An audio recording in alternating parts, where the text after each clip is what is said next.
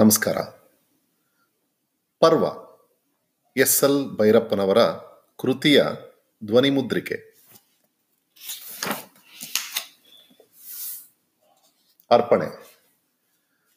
ಬೆಳಗಿನ ಜಾವ ರಾಗಿ ಬೀಸುವಾಗ ಜೈಮಿನಿ ಗದುಗುಗಳನ್ನು ಹಾಡಿ ನನ್ನನ್ನು ಎಚ್ಚರಿಸಿ, ರೊಟ್ಟಿ ತಿನ್ನಿಸುವಾಗ ಅರ್ಥ ವಿವರಿಸಿ, ಅಪರೂಪದ ಬಿಡುವಿನಲ್ಲಿ ಸ್ವತಃ ಹಾಡು ಬರೆದು ಅನಂತರ ನಾನೂ ಭಾಗಿಯಾಗುವಂತೆ ಓದಿ ಹೇಳಿ ನನ್ನ ತಿದ್ದುಪಡಿಗಳನ್ನು ಮೆಚ್ಚಿ ನನ್ನನ್ನು ಬೆಳೆಸಿ ನನ್ನ ಹನ್ನೊಂದರ ಹೊತ್ತಿಗೆ ನೆನಪಾಗಿ ಹೋದ ನನ್ನಮ್ಮ ಗೌರಮ್ಮನಿಗೆ ಅಲ್ಲ, ನನ್ನ ಭಾವಶಕ್ತಿಯ ಮೂಲಕ್ಕೆ ಅರ್ಪಣೆ. ಅರಿಕೆ. ಸುಮಾರು ಇಪ್ಪತ್ತು ವರ್ಷದ ಹಿಂದೆ ಆರಂಭವಾದ ಮಹಾಭಾರತ ಕಥೆಯ ವಾಸ್ತವತೆಯ ಬಗ್ಗೆ ನನ್ನದೇ ಆದ ಕಲ್ಪನೆ ಸಾವಿರದ ಒಂಬೈನೂರ ಅರವತ್ತಾರರಲ್ಲಿ ಚಿಕ್ಕಮಗಳೂರಿನ ಡಾಕ್ಟರ್ ನಾರಾಯಣಪ್ಪನ ಸಂಗಡ ಚರ್ಚಿಸುವಾಗ ಒಂದು ಅರೆ ಸ್ಪಷ್ಟ ರೂಪ ತಾಳಿತು. ಇದನ್ನು ಕಾದಂಬರಿಯಾಗಿ ಬರೆಯುವಂತೆ ಸೂಚಿಸಿ ಅವನು ಹಲವು ಬಾರಿ ಒತ್ತಾಯಿಸಿದ್ದ. ಮುಂದಿನ ವರ್ಷ ಅಶ್ವಯುಜ ಕಾರ್ತೀಕದಲ್ಲಿ ಗಡ್ವಾಲ್ ಭಾಗದ ಹಿಮಾಲಯದಲ್ಲಿ ಸಂಚರಿಸುತ್ತಿದ್ದಾಗ ಬಹುಪತಿ ಪದ್ಧತಿ ಉಳ್ಳ ಒಂದು ಕಿರುಹಳ್ಳಿಯಲ್ಲಿ ತಂಗುವ ಪ್ರಸಂಗ ಬಂದಿತು.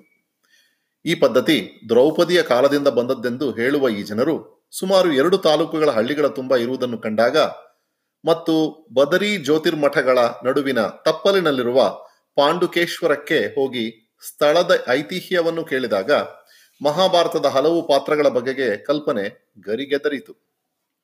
ಸಾವಿರದ ಒಂಬೈನೂರ ಎಪ್ಪತ್ತೊಂದರಿಂದ ಈ ಬಗೆಗೆ ಗಂಭೀರವಾಗಿ ಸಂಶೋಧಿಸತೊಡಗಿದೆ ವ್ಯಾಸ ಭಾರತವನ್ನು ಮೂಲದಲ್ಲಿ ಅಮೂಲಾಗ್ರ ಓದಿದ ನಂತರ ವೇದ ಸಂಸ್ಕೃತಿಯ ಕೊನೆಯ ಅವಧಿಯ ಆರ್ಥಿಕ, ರಾಜಕೀಯ, ಧಾರ್ಮಿಕ, ಸಾಮಾಜಿಕ ಮೊದಲಾದ ಹಲವು ಮುಖಗಳನ್ನು ಆಳವಾಗಿ ಅಭ್ಯಸಿಸತೊಡಗಿದೆ. ಸುಮಾರು ಐದು ವರ್ಷ ಹೀಗೆ ವ್ಯಾಸಂಗ ಮಾಡುತ್ತಾ ಸಾವಿರದ ಒಂಬೈನೂರ ಎಪ್ಪತ್ನಾಲ್ಕರಲ್ಲಿ ಮಹಾಭಾರತದ ಘಟನೆಗಳು ನಡೆದ ಹಿಮಾಲಯ ಪರ್ವತದ ಕೆಲವು ಭಾಗಗಳಲ್ಲಿ ಪ್ರವಾಸ ಮಾಡಿದೆ. ಅನಂತರ ಸಾವಿರದ ಒಂಬೈನೂರ ಎಪ್ಪತ್ತೈದರಲ್ಲಿ ದ್ವಾರಕೆ, ಅರಾವಳಿ ಪರ್ವತ ಶ್ರೇಣಿ, ವಿರಾಟನಗರ, ಮಥುರೆ, ದಿಲ್ಲಿ ಕುರುಕ್ಷೇತ್ರ, ಹಸ್ತಿನಾವತಿ, ಬರ್ನಾವ, ಚಕ್ರನಗರ, ರಾಜ್ಗೀರ್ ಮೊದಲಾದ ಸ್ಥಳಗಳಿಗೆ ಹೋಗಿ ಪರಿಶೀಲಿಸಿದೆ. ಈ ಪ್ರವಾಸಕ್ಕೆ ಬೇಕಾದ ಪೂರ್ವ ಸೂಚನೆಗಳನ್ನು ಮೈಸೂರಿನಲ್ಲಿರುವ ಕೇಂದ್ರ ಶಾಸನ ತಜ್ಞರ ಇಲಾಖೆಯ ಡಾಕ್ಟರ್ ರಮೇಶರು ನೀಡಿದರು. ಮೈಸೂರು ವಿಶ್ವವಿದ್ಯಾನಿಲಯದ ಗ್ರಂಥಾಲಯದಲ್ಲಿ ಆಗ ಇದ್ದ ಶ್ರೀಮತಿ ಲೀಲಾ, ಆಕೆ ಎ. ಆರ್. ಕೃಷ್ಣಶಾಸ್ತ್ರಿಗಳವರ ಮೊಮ್ಮಗಳು, ನನ್ನ ಸಂಶೋಧನೆಗೆ ಬೇಕಾದ ಪುಸ್ತಕ ಹಾಗೂ ಲೇಖನಗಳನ್ನು ಹುಡುಕಿಕೊಡುವಲ್ಲಿ ತುಂಬಾ ಸಹಾಯ ಮಾಡಿದರು.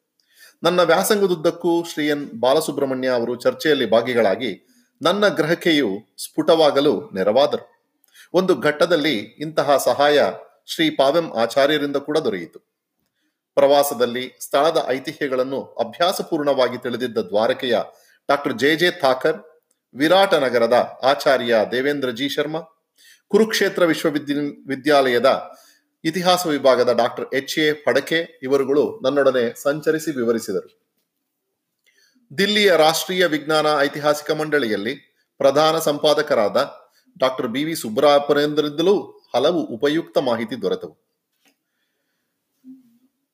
ಸಾವಿರದ ಒಂಬೈನೂರ ಎಪ್ಪತ್ತೈದರಿಂದ ಹಾಗೂ ಎಪ್ಪತ್ತಾರರ ಒಂದು ವರ್ಷದ ಎರಡು ತಿಂಗಳ ಅವಧಿಯಲ್ಲಿ ಈ ಕಾದಂಬರಿಯನ್ನು ಬರೆದೆ. ಮೊದಲು ಕೆಲವು ಭಾಗಗಳ ಬರಹ ನಡೆದಿದ್ದು ಮೈಸೂರಿನ ರಾಮಕೃಷ್ಣ ಆಶ್ರಮದ ವೇದಾಂತ ಕಾಲೇಜಿನ ಒಂದು ಕೋಣೆಯಲ್ಲಿ. ಅನಂತರ M S K Prabhu Prabhushankara ಮತ್ತು ಎನ್ ಬಾಲಸುಬ್ರಹ್ಮಣ್ಯಂ ಅವರು ಹಸ್ತಪ್ರತಿಯನ್ನು ಓದಿದರು. ಈ ಮಿತ್ರರು ಓದಿ ಚರ್ಚಿಸುವುದರಿಂದ ಕಾದಂಬರಿಯನ್ನು ವಿಮರ್ಶಾತ್ಮಕವಾಗಿ ನೋಡಲು ನನಗೆ ಸಹಾಯವಾಯಿತು. ಹೆಸರು ನಿಶ್ಚಯಿಸಲಾರದೆ ಒದ್ದಾಡುತ್ತಿದ್ದಾಗ ಹಾಮಾನಾಯಕರು ಪರ್ವಾ ಎಂಬುದನ್ನು ಗಟ್ಟಿ ಮಾಡಿದ್ದಲ್ಲದೆ ಮುದ್ರಣ ವಿನ್ಯಾಸವನ್ನು ನೋಡಿಕೊಂಡರು. ಈ ಎಲ್ಲ ಸ್ನೇಹಿತರಿಗೂ ನಾನು ಕೃತಜ್ಞ. ಸಿದ್ಧತೆ ಹಾಗೂ ರಚನೆಯ ದೀರ್ಘಾವಧಿಯಲ್ಲಿ ನನಗೆ ಪ್ರತ್ಯಕ್ಷ ಹಾಗೂ ಪರೋಕ್ಷ ಸಹಾಯ ಮಾಡಿದ ಅನೇಕ ಹಿತೈಷಿಗಳಿದ್ದಾರೆ. ಈ ಕಾದಂಬರಿಗೆ ತೊಡಗಿದ, ಬರೆದ, ತಿದ್ದುವ ಹಲವು ಹಂತಗಳಲ್ಲಿ ನನ್ನ ಮನಸ್ಸಿನಲ್ಲಿ ಮೂಡಿ ನಿರ್ದೇಶಿಸಿದ ವಿಚಾರಗಳು ನನ್ನ ಸಿದ್ಧತೆ, ಪ್ರವಾಸ, ಬರವಣಿಗೆಗಳ ವಿವರಗಳನ್ನು ಒಳಗೊಂಡ ಒಂದು ದೀರ್ಘ ಲೇಖನವನ್ನೇ ಬರೆದಿದ್ದೇನೆ.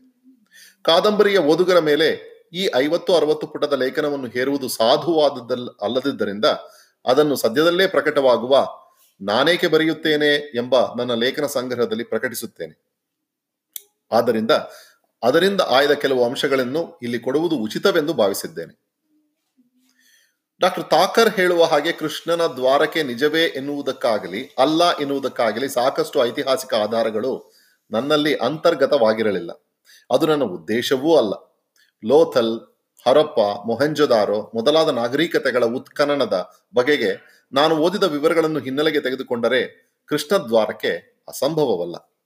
ಅದಕ್ಕಿಂತ ಹೆಚ್ಚಾಗಿ ಈ ಪ್ರದೇಶದಲ್ಲಿ ತಿರುಗುವಾಗ, ಈ ಸಮುದ್ರ ದಡದ ಲೈಟ್ ಹೌಸ್ ಎತ್ತರದಲ್ಲಿ ನಿಂತು ನೋಡುವಾಗ ನನ್ನ ಮನಸ್ಸು ಸಾವಿರದ ಒಂಬೈನೂರ ಎಪ್ಪತ್ತೈದರಿಂದ ಸಂಪೂರ್ಣ ಬಿಡುಗಡೆ ಹೊಂದಿ ಯಾದವರ ಕಾಲಕ್ಕೆ ಹೋಗಿತ್ತು.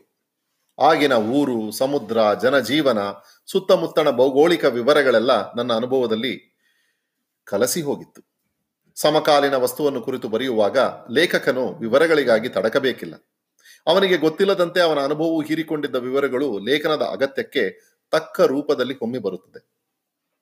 ಐತಿಹಾಸಿಕ ವಿವರಗಳು ಅವನ ಅನುಭವಕ್ಕೆ ಸಿಕ್ಕದೆ ಬರೀ ಸಂಶೋಧಕ ಬುದ್ಧಿಗೆ ಮಾತ್ರ ಗೋಚರವಾಗುವುದರಿಂದ ಬರವಣಿಗೆಯ ಹದದ ದ್ರವದಲ್ಲಿ ಬರಲಾರವು. ಆದರೆ ಈಗ ದ್ವಾರಕೆಯು ನನ್ನ ಅನುಭವವೇ ಆದ ಭಾವ ಬಂದಿತ್ತು.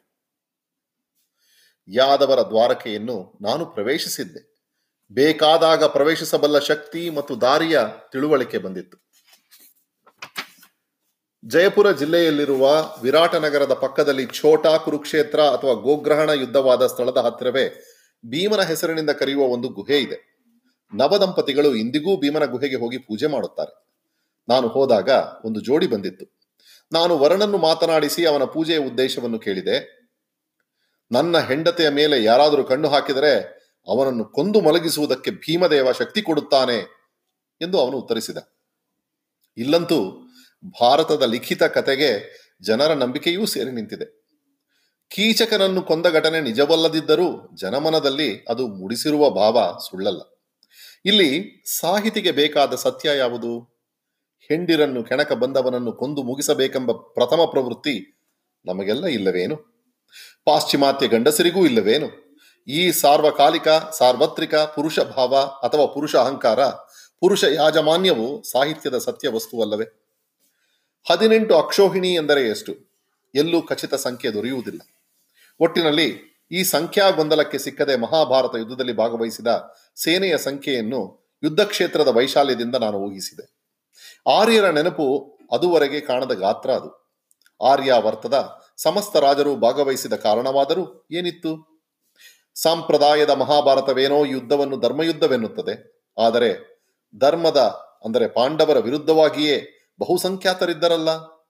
ತೀಟೆ ಹತ್ತಿದವರು ಯುದ್ಧ ಮಾಡಿಕೊಳ್ಳಲಿ ನಮಗೇಕೆ ಅದರ ಉಸಾಬರಿ ಎಂದು ಅನೇಕರು ಸುಮ್ಮನೆ ಇರಬೇಕಿತ್ತಲ್ಲ.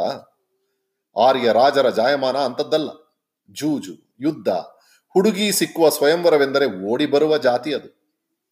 ಡಾಕ್ಟರ್ ಫಡ್ಕೆಯವರೊಡನೆ ರಿಕ್ಷಾದಲ್ಲಿ ಕುಳಿತು ಕುರುಕ್ಷೇತ್ರ ಪ್ರದೇಶದಲ್ಲಿ ರಸ್ತೆ, ಇರುವ ಎಲ್ಲ ಎಲ್ಲ ಜ, ಓಡು, ಇರುವಲ್ಲೆಲ್ಲ ಓಡುವಾಡುವಾಗ ಈ ವಿಚಾರಗಳು ಮನಸ್ಸಿಗೆ ಬಂದವು.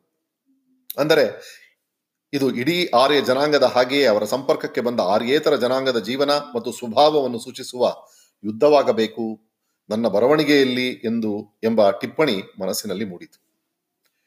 ಸಾವಿರದ ಒಂಬೈನೂರ ಎಪ್ಪತ್ತೈದರಿಂದ ಬರವಣಿಗೆ ಆರಂಭಿಸಿದ ಮೊದಲ ದಿನ ಒಂದು ಪುಟ ಬರೆಯುವುದರಲ್ಲಿ ಸಾಕಾಯಿತು. ಎರಡನೇ ದಿನ ಮೂರು ಪುಟ. ಒಟ್ಟಿನಲ್ಲಿ ಎಂಟು ಹತ್ತು ಪುಟ ಬರೆಯುವ ವೇಳೆಗೆ ಸ್ವಲ್ಪ ಹಿಡಿತ ಬಂತು. ಸಾಹಿತ್ಯ ಸೃಷ್ಟಿಯಲ್ಲಿ ಪ್ರತ್ಯಕ್ಷ ಪರೋಕ್ಷಗಳೆಂದು ಅನುಭವವನ್ನು ವಿಂಗಡಿಸುವುದೇ ತಪ್ಪು. ನಾನು ಬರೆಯುವ ದ್ರವ್ಯವೆಲ್ಲ ಪ್ರತ್ಯಕ್ಷವೇ. ಒಂದೆರಡು ವಿವರದಲ್ಲೋ, ಶಬ್ದಗಳಲ್ಲೋ ಅರಕೆ ಉಳಿಯಬಹುದು. ಆದರೆ ಮೂಲ ದ್ರವ್ಯ ನನ್ನ ಅನುಭವದಿಂದ ಒಸರಿ ಬರುತ್ತಿದೆ. ಅದಕ್ಕೆ ಆ ಕಾಲ, ಈ ಕಾಲ ಎಂಬ ಭೇದವಿಲ್ಲ ಎಂಬ ಭಾವ ಬಲಿಯಿತು. ನಾನು ಬರೆಯುತ್ತಿರುವುದು ಭಾರತದ ಪಾತ್ರಗಳ ಕಥೆಯನ್ನಲ್ಲ ಮಾನವ ಅನುಭವದ ವಿವಿಧ ಮುಖ, ರೂಪ, ಮಾನವ ಸಂಬಂಧ ಸ್ವರೂಪ ಮತ್ತು ವಿವೇಚನೆಗಳನ್ನು ಎಂಬ ಪ್ರಜ್ಞೆ ನನಗೂ ಉದ್ದಕ್ಕೂ ಇತ್ತು. ಒಂದೊಂದು ಹೊಸ ಪಾತ್ರ ಅಥವಾ ಸನ್ನಿವೇಶವನ್ನು ಬರೆಯುವಾಗಲೂ ಇವುಗಳ ಹೊಸ ಹೊಸ ಆಯಾಮಗಳು ಗೋಚರಿಸುತ್ತಿದ್ದವು. ಸಿದ್ಧತೆಯ ಹಲವು ಮಜಲುಗಳಲ್ಲಿ ನನ್ನ ಕಲ್ಪನೆಗೆ ಗೋಚರಿಸುತ್ತಿದ್ದಕ್ಕಿಂತ ಅಭಿವ್ಯಕ್ತಿಯ ಕಾದಂಬರಿಯಾಗಿ ಇದು ತಾಳಿರುವ ಸ್ವರೂಪ ಮತ್ತು ಒಟ್ಟಂದದ ಅರ್ಥಗಳು ಸಂಪೂರ್ಣ ಬೇರೆಯಾಗಿವೆ. ಪರ್ವ ಬರದ ಅನುಭವವು ನನ್ನಲ್ಲಿ ಹೊಸ ಭಾವ ತಂದಿತ್ತು. ನನಗೆ ಹೊಸ ಹುಟ್ಟು ಕೊಟ್ಟಿತ್ತು. ರೂಢಿಯೇ ನಮ್ಮ ಬಹುತೇಕ ನಂಬಿಕೆಗಳ ಮೂಲ. ಇವನ್ನೆಲ್ಲ ಬಿಟ್ಟು ಜೀವನದ ಕೊನೆಯ ಸಾವಿನ ದೃಷ್ಟಿಯಿಂದ ಜೀವನವನ್ನು ನೋಡಿದರೆ ಹೊಸ ಅರಿವು ಹುಟ್ಟಬಹುದು ಎಂಬ ಭಾವ ಬೆಳೆದಿತ್ತು.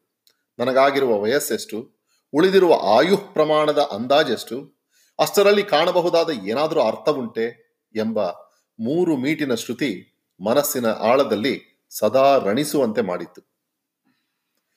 ಇಂತಿ ಎಸ್ ಎಲ್ ಭೈರಪ್ಪ. ಪ್ರಾದೇಶಿಕ ಶಿಕ್ಷಣ ಕಾಲೇಜು ಮೈಸೂರು.